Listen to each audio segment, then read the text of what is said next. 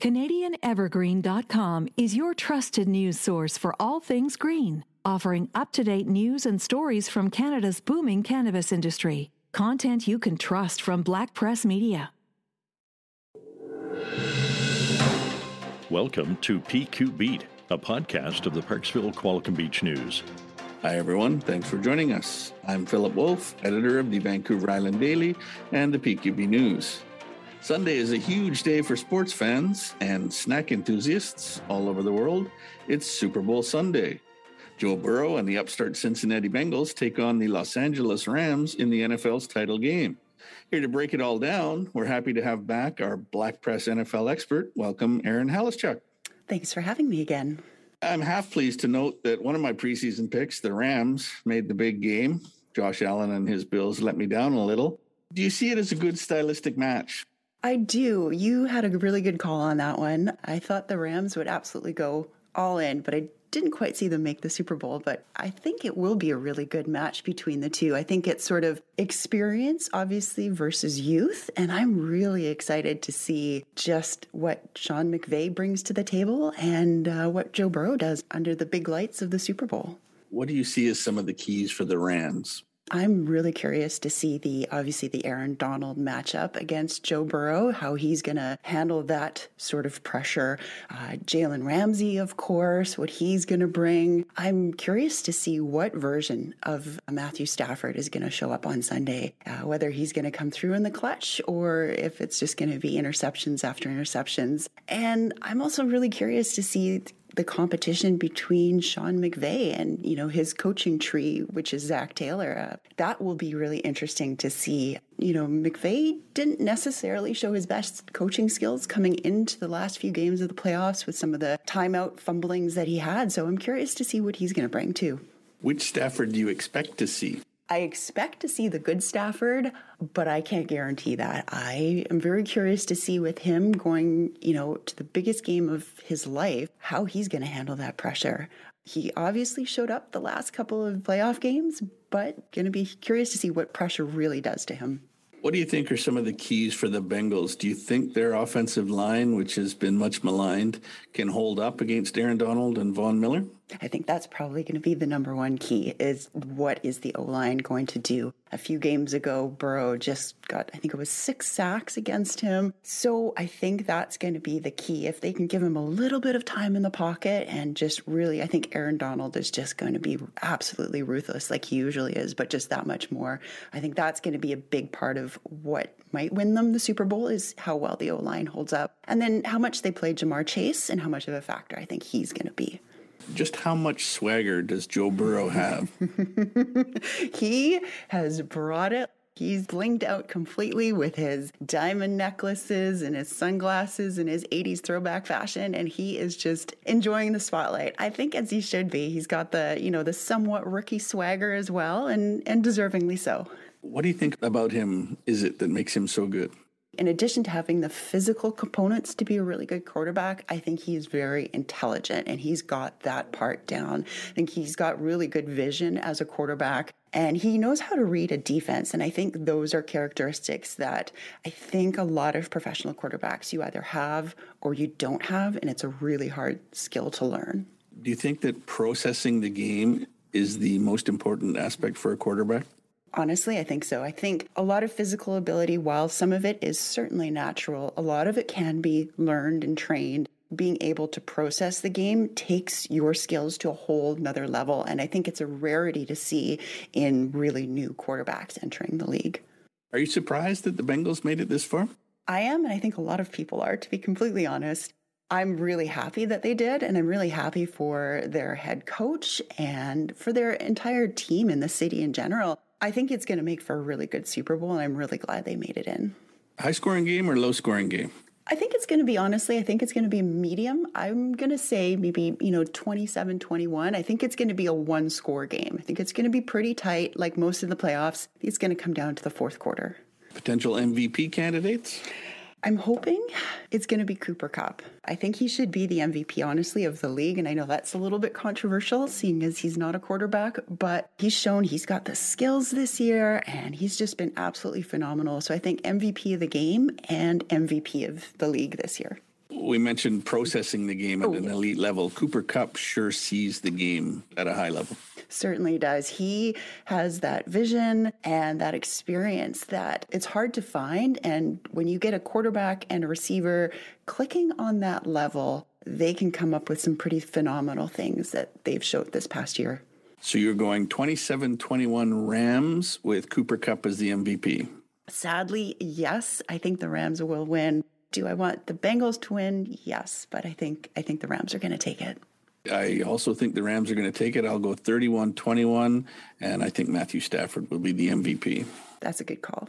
Switching gears a tiny little bit, what is your go-to snack this weekend?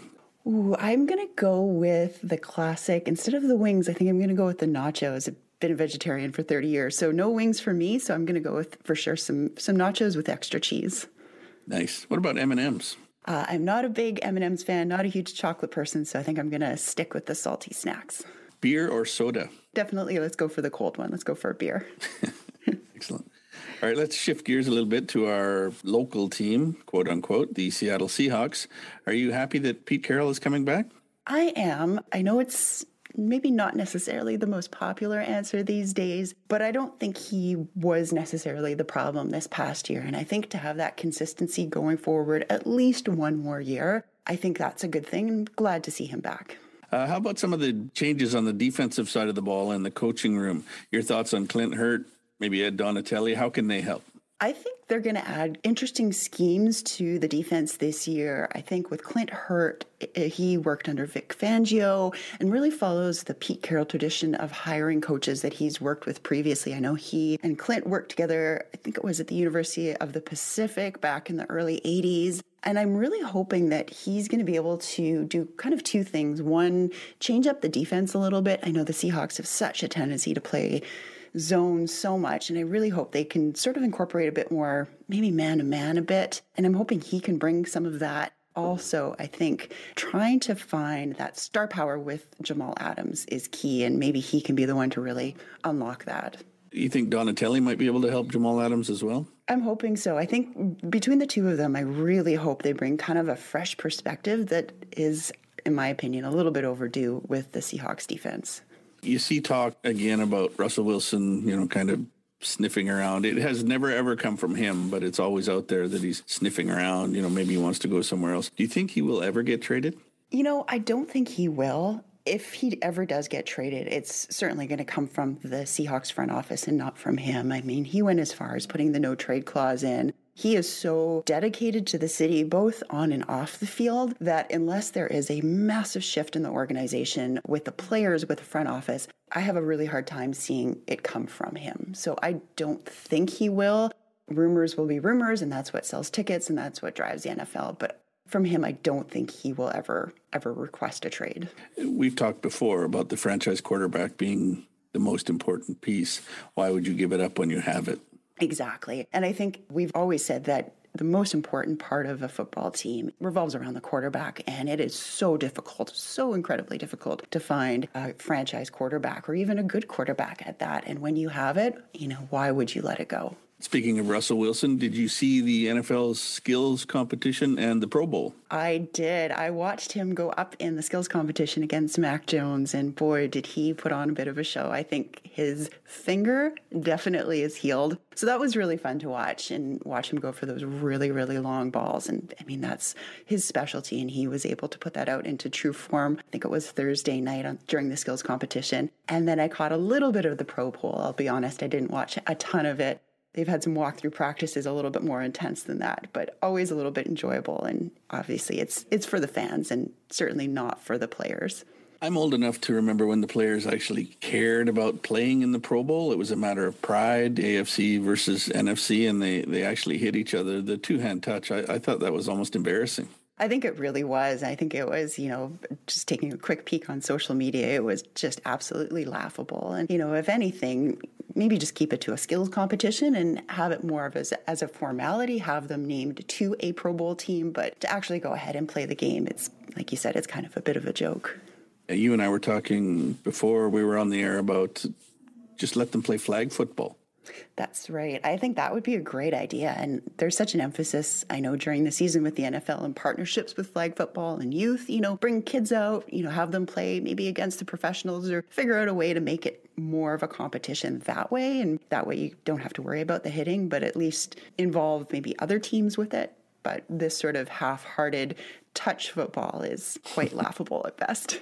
Well, one of the things that the NFL has has struggled to do is is gain it's so wildly popular in North America, but worldwide it doesn't resonate. And I was thinking that if they had a flag football showcase, that might be the way to show their top athletes to potential fans all over the world who may not want to be involved with the hitting or anything and and you can play flag football almost anywhere. That's a great idea and I know they have the NFL international program that tries to get players from Europe and Asia and everywhere across the world and that's a great way to incorporate maybe some youth from those countries and like you said really spread the game around a bit. Try and bring it up and get some more attention. I know there's a few Australian players in the NFL, and you know, with rugby being such a huge game there, maybe try touch football or flag football. And I think, yeah, like you said, that would be a really good way to to spread the game out to a wider audience. Sticking with the Seahawks, former Seahawk Richard Sherman has a podcast and he's been sniping a little bit at the team from afar. Your thoughts on what he's been saying and his legacy as a Seahawk? I think sniping is a very delicate word and very generous word, perhaps. I think his legacy, unfortunately, I feel it's maybe calling into question a little bit some of the things that he said the past couple of weeks on his podcast. Putting some blame on the fans themselves is completely unheard of. And, you know, it's not surprising, perhaps, Richard Sherman's notorious for lack of accountability and it's everybody's fault or everybody's problem except for his own. But to put blame on the fans to expect them to win more Super Bowls, I mean, that's completely unheard of. That is the whole point of the game. To hear some of the things that he was saying was disappointing. I don't know how much it will affect the diehard fans in Seattle. Ultimately, he's going to be in, you know, their ring of honor, but it kind of took a little bit of the edge off, I will admit. One of Sherman's old foils, Tom Brady, called it a career. Your thoughts on probably the greatest quarterback of all time? I was sad to see him retire in one way. I honestly didn't think it was going to happen this year. I thought maybe he'd have at least one more year, go out on a Super Bowl winning year. Again, not surprised, uh, certainly getting up there in age and with a lot of his teammates, you know, with Gronk getting up there as well. I'll be the first one to say, oh, I'm glad to see it happen. It paves the way, at least now, for a few younger quarterbacks to try and make their mark. As a Dolphins fan, I am not sad to see him go. yeah, I can definitely see that. Now, one of the connections that you're making to this game is your your favorite CFL team is the Winnipeg Blue Bombers, and there's a special connection for this game. There certainly is. Uh, I was really happy to kind of uncover after a little bit of research. And I do recall seeing this team way back when 2007 uh, Winnipeg Blue Bomber team. And they did end up going to the Grey Cup. They did lose the Grey Cup that year. But on that specific team, there's some really interesting connections to the NFL, particularly to the Super Bowl this year. Their third string quarterback, for the Bombers that year was now Arizona head coach Cliff Kingsbury. He was their third string quarterback, but their fourth string quarterback on the Blue Bomber team that year was none other than Super Bowl coach for the Bengals, Zac Taylor. And he was basically in charge of the scouting team for the Bombers. I don't think he ever actually picked up a ball during any game that year, but it's kind of neat to see that connection and the Winnipeg connections that are associated to the NFL and specifically the Super Bowl this year. How soon after the big game do you start getting football withdrawal? Most likely by Tuesday morning, kind of ride the fandom on Monday, read all the articles, look at all the stats, and then by Tuesday, I'm ready to go. And then by the next Sunday, I quickly realize that there's no football and don't really know what to do. How soon do you start thinking about the draft? Pretty soon. Uh, I really like looking at the scouting combine. I think that's early March sometime. So, kind of try and take a peek at that. And then, based on that, start to make uh, some sort of scouting outlook for the draft at the end of April. And then uh, really start to get my fantasy team in check this year. Erin, tremendous insight as always. Thanks for joining us. Thanks so much for having me. That's this edition of PQ Beat, produced by the Parksville Qualicum Beach News. Thank you for joining us. If you have suggestions for topics or guests, we would like to hear from you. You'll find our contact information on our website, pqbnews.com. Discover what's happening around our province with todayinbc.com. Sign up today to get the latest news right to your inbox and never miss the news that's important to you and your family. From community news in your neighborhood to what's happening in our province, your source for daily news is todayinbc.com.